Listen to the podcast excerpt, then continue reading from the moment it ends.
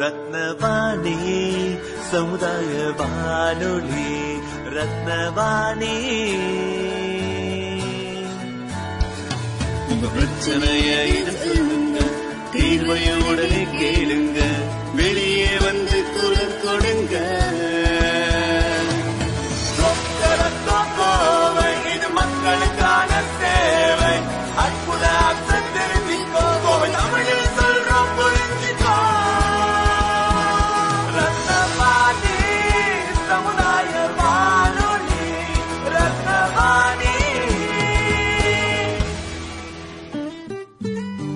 ரத்னவாணி தொண்ணூறு புள்ளி எட்டு சமுதாய வானொலி ஒலிபரப்பு கோவை ஈச்சனாரி ரத்தினம் கல்லூரி வளாகத்தில் இருந்து ஒலிபரப்பாகிறது.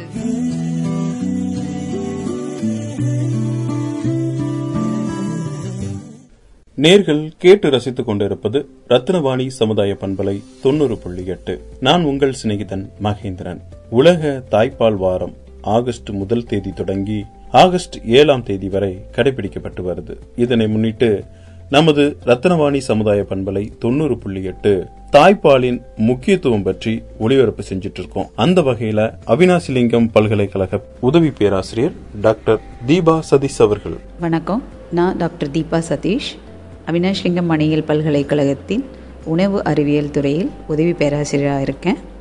இப்போ நான் உங்களுக்கு தாய்ப்பால் ஊட்டுதலை பற்றி சில உபயோகமான தகவல்களை சொல்ல போகிறேன் ஆல்ரெடி உங்களுக்கு தாய்ப்பால் ஊட்டதுனால என்னென்ன நன்மைகள் குழந்தைகளுக்கும் தாய்மார்களுக்கும் அப்படின்னு கேட்டிருப்பீங்க. இல்லை நீங்களே நிறைய படிச்சிருந்துருப்பீங்க. இப் ஆனால் நான் சொல்ல போகிற விஷயம் அந்த தாய்ப்பால் சுரக்கிறது எந்தெந்த காரணத்தினால கம்மியாகுது? அதை எப்படி நம்ம ஓவர் கம் பண்ணி வரலாம்? குழந்தைகளுக்கு எப்படி போதுமான அளவு தாய்ப்பால் கொடுக்க முடியும்?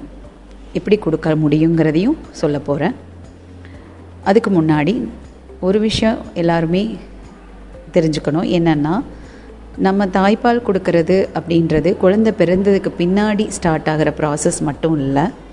நம்மள பல பேர் அதை தப்பாக நினச்சிட்ருப்போம் குழந்தை பிறந்ததுக்கு அப்புறம்தான் அப்படின்னு அந்த ப்ராசஸ் வந்து இனிஷியேட் ஆகுது. இல்லை அதுக்கான வேணுங்கிற நியூட்ரியன்ஸ் எல்லாம் டெபாசிட் ஆகுது அப்படின்னு நம்ம நினச்சிட்ருப்போம் அப்படி இல்லை. ஒன்ஸ் கருவுட்டுறதுக்கப்புறம் ஒரு அஞ்சு ப்ராசஸ் இருக்குது ஒன்று வந்து எம்ப்ரியோ ஜெனிசிஸ்ன்னு சொல்லுவோம். இன்னொன்று மேமரி கிளாண்ட் ஜெனிசிஸ்ன்னு சொல்லுவோம். அடுத்தது லாக்டோஜெனிசிஸ் அதாவது பால் சுரக்கிறது இனிஷியேட் ஆகிறது தொடங்குறது. அப்புறம் லாக்டேஷன்னு சொல்லுவோம். ஃபுல் மில்க் செக்ரேஷன் வந்து வர ஆரம்பிக்கிறது. அது டெலிவரிக்கு அப்புறம். அப்புறம் இன்வல்யூஷன் வித் த ஃபீடிங்னு சொல்லுவோம். அதாவது குழந்தை அது எவ்வளோ தூரம் இன்வால்வ் ஆகி ஊடுருவி அந்த குழ சக் பண்ணதோ அந்த அளவுக்கு பால் சுரக்கிற தன்மையும் மாறும். ஸோ ஃபஸ்ட்டு சொன்ன எம்ப்ரியோஜெனிசிஸ்ங்கிறது கருவுற கருவுறுதல் மேமரி கிளாண்ட் டெவலப்மெண்ட் நீங்கள் கருவுற்றதுமே அந்த பால் சுரப்பி வளர ஆரம்பிச்சிடும் நம்மளுடைய மார்பகங்களெல்லாம் பார்த்திங்கன்னா பார்த்தீங்கன்னா உங்களுக்கு சேஞ்சஸ் தெரியும். அந்த நிப்பிள் கேர்னு சொல்லுவோம் நிப்பிள் என்லார்ஜ்மெண்ட் நிப்பிள் வந்து வெளியே நல்லாவே எடு காமிக்கும். At the end of eighth மந்தில் அதுக்கப்புறம் லாக்டோஜெனிசஸ்ங்கிறது initiation of milk secretion milk சுரக்க ஆரம்பித்து இருக்கும். இது நிறைய ஹார்மோனல் இம்பேக்ட் uh, இருக்கும் இந்த ப்ராசஸ் எல்லாம். இப்போ நான் சொன்ன ப்ராசஸில் எல்லாமே. அதாவது நம்மளுடைய ஹார்மோன்களுடைய தாக்கம் இருக்கும். இந்த பால் சுரக்கும் தன்மையை எந்தெந்த காரணிகளெல்லாம் அஃபெக்ட் பண்ணுது? அதாவது uh, எந்தெந்த காரணிகளெல்லாம் பால் சுரக்கும் தன்மையை குறைக்குது இல்லை அதிகப்படுத்துது அப்படின்னு பார்த்தீங்கன்னா ஃபஸ்ட்டு நான் எதெல்லாம் பால் சுரக்கும் தன்மையை குறைக்குதுன்னு சொல்லிடுறேன்.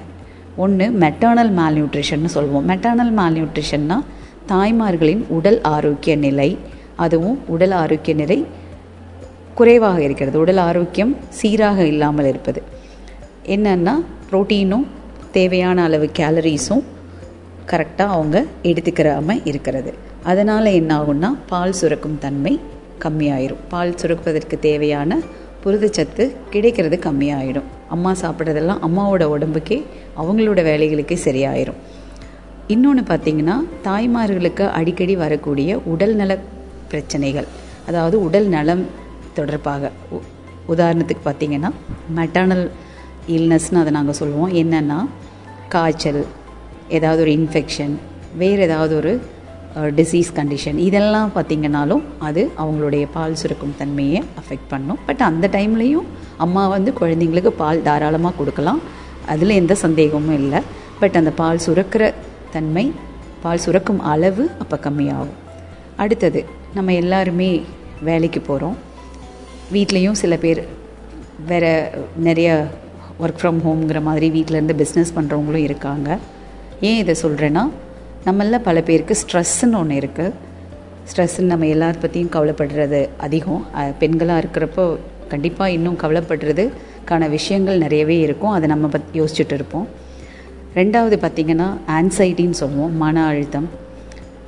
அண்ட் தென் நம்மளை சுற்றி நம்ம வீட்டு சூழ்நிலையோ இல்லை நம்மளை சுற்றி இருக்கிற சூழ்நிலைகள் ஏதாவது நம்மளை நெகட்டிவாக இம்பேக்ட் பண்ணுது. நமக்கு அது ஒரு ஒரு பாசிட்டிவ் திங்கிங் கொடுக்காம ஒரு நெகட்டிவாக இருக்குது அப்படின்னா அதுவும் கூட நம்மளுடைய பால் சுருக்கும் தன்மையை அதாவது பால் சுரக்கும் அளவை வந்து கம்மி பண்ணும். ரெண்டாவது பார்த்திங்கன்னா என்காக்டு பிரெஸ்ட்னு சொல்லுவோம். அதாவது அந்த நிப்பிள் வந்து மூழ்கின மாதிரி ஃப்ளாட்டன் மாதிரி இருக்கும். அதனால் பால் இருக்கும் ஆனால் கரெக்டாக குழந்தையினால் எடுத்துக்க முடியாது. அது பெரிய பிரச்சனையே கிடையாது. அதிலேருந்து வெளியே வரக்கு நிறைய டெக்னிக்ஸ் இருக்குது அதை எப்படி நம்ம அதை வெளியே கொண்டு வரணும் அந்த நிப்பில் வெளியே இழுத்து கொடுக்கணுங்கிறது நீங்கள் நிறைய வீடியோஸ் எல்லாம் இருக்குது அதை நீங்கள் பார்த்து தெரிஞ்சுக்கலாம். அடுத்தது சோர் நிப்பிள்னு சொல்லுவோம். அந்த நிப்பில் இருக்கிற இடத்துல புண்ணாக இருக்கிறது. அது நல்லா டேக் கேர் பண்ணாமல் கருவுற்ற காலத்திலேருந்தே அந்த நிப்பில் நீங்கள் வந்து கரெக்டாக தினமும் குளிக்கும்போது க்ளீன் பண்ணி அந்த பிளாக்காக சுற்றி டெப்பசிஷன் மாதிரி இருக்கும். அதெல்லாம் க்ளீன் பண்ணிவிட்டு ஒரு ஃபிஃப்த் மந்த்லேருந்து நீங்கள் அதை ப்ராப்பராக பண்ணிகிட்டு இருந்தீங்கன்னா அந்த பிரச்சனையிலேருந்து வெளியே வரலாம். அடுத்தது லேக் ஆஃப் கான்ஃபிடென்ஸ்னு சொல்லுவோம். ஒரு தன்னம்பிக்கை இல்லாமல் இருக்குது நம்ம கொடுக்குற பால் குழந்தைக்கு போதுமா? இல்லை இன்னும் கொஞ்சம் மாட்டுப்பால் எக்ஸ்ட்ரா கொடுக்கணுமா? அப்படின்னு யோசிக்கிறது. அதெல்லாம் யோசிக்கவே வேண்டாம். ஆறு மாதம் வரைக்கும் நம்மளோட பாலே கரெக்டாக இருக்கும். அதை முறையாக கொடுத்தோம்னாலே போதும். அண்ட் தென் நம்மளுடைய வேலை பழு நம்மளுடைய வேலை முறை ஆக்குபேஷன்னு சொல்லுவோம். அப்புறம் நம்மளுடைய சோஷியோ எக்கனாமிக் கண்டிஷன் நம்ம வீட்டு பொருளாதார நிலை அது கூட சில நேரம் அந்த பால் சுரக்கிற அளவை வந்து கம்மி பண்ணும். அண்டு இன்கம்ப்ளீட் எம்டின்னு சொல்லுவோம். அதாவது குழந்த பால் குடிக்கும் ஆனால் கம்ப்ளீட்டாக அந்த மாரில் மார்பகத்தில் இருக்கிற பாலை வந்து அதனால் எடுத்துக்க முடியாமல் போகிறது எந்த மாதிரி குழந்தைங்கக்கிட்ட அது இருக்குன்னு பார்த்தீங்கன்னா உடல் குறை உடல் எடை குறைவாக பிறக்கிற குழந்த ப்ரீமெச்சூர் பேபி அப்புறம் இன்ஃபன்ட் சில பேர் ரொம்ப சக் பண்ணுறதே கொஞ்சம் மெதுவாக தான் சக் பண்ணுவாங்க. எல்லா குழந்தைங்களும் ஒரே மாதிரி சக் பண்ண மாட்டாங்க. அதாவது அந்த சப்பி குடிக்க மாட்டாங்க. அது ஒரு ப்ராப்ளம் இன்னொன்று பார்த்திங்கன்னா இன்ஃப்ரீக்வெண்ட் ஃபீடிங் அதாவது ஒரு முறையான நேரத்தில் ஃபீட் பண்ணாமல் ஒரு ஷெட்யூல் இல்லாமல் எப்போல்லாம் தோணுதோ அப்போ கொடுக்கறது. நம்ம வேலைக்கு ஏற்ற மாதிரி குழந்தைங்களுக்கு அந்த டைமை மாற்றி கொடுக்கறது. அது கூட உங்களுடைய பால் சுரக்கிற அளவையும் அந்த ஹார்மோ அது கூட அந்த ஹார்மோனல் இம்பேல பேலன்ஸை வந்து அஃபெக்ட் பண்ணும். அப்புறம் பார்த்திங்கன்னா கொடுக்கும்போது கொஞ்ச நேரம் கொடுத்துட்டு அப்புறம் கொடுக்கலான்னு நம்ம நினைக்கிறது. ஷார்ட் டியூரேஷன் ஆஃப் ஃபீடுன்னு சொல்லுவோம். கொடுக்குற ஃபீடு அந்த குழந்தை வயிறு நிறையிற அளவுக்கு நம்ம டைம் ஸ்பெண்ட் பண்ணி கொடுக்கணும். இன்னொன்று பார்த்திங்கன்னா ப்ரீ லாக்டியல் ஃபீட்ஸ் அதாவது முன்னாடி பால் கொடுக்குறதுக்கு முன்னாடி என்ன ஃபீட் கொடுக்குறோமோ என்ன ஏதாவது சாப்பாடு கொடுக்குறோமோ அது கரெக்டான முறையில் கரெக்டான அளவில் கொடுக்கணும். அதே சமயம் கரெக்டான டைம்லேயும் கொடுக்கணும். அடுத்த விஷயம் பார்த்திங்கன்னா ஹாஸ்பிட்டல் ப்ராக்டிஸ்ன்னு சொல்லுவோம். நிறைய ஹாஸ்பிட்டலில் இப்போ பார்த்திங்கன்னா குழந்தை பிறந்ததும் அவங்க ஒரு ப்ராக்டிஸ் இருக்கும். செப்பரேஷன் ஆஃப் பேபி அண்ட் மதர்னு சொல்லுவாங்க. மதரையும் பேபியும் கொஞ்சம் தனியாக வைக்கிறோம். இன்ஃபெக்ஷன் ஆகிடும் அப்படிங்கிற மாதிரி சொல்லுவாங்க. சில ஹாஸ்பிட்டலில் எல்லா ஹாஸ்பிட்டல்லே இல்லை. Due to some re reason so அந்த னால அந்த bonding between mother and baby வந்து ரெடியூசஸ் அதன் that leads to inadequate milk secretion லேட்டராக so இந்த காரணிகள் எல்லாத்தையும் நம்ம ரொம்ப கவனமாக பார்க்கணும்.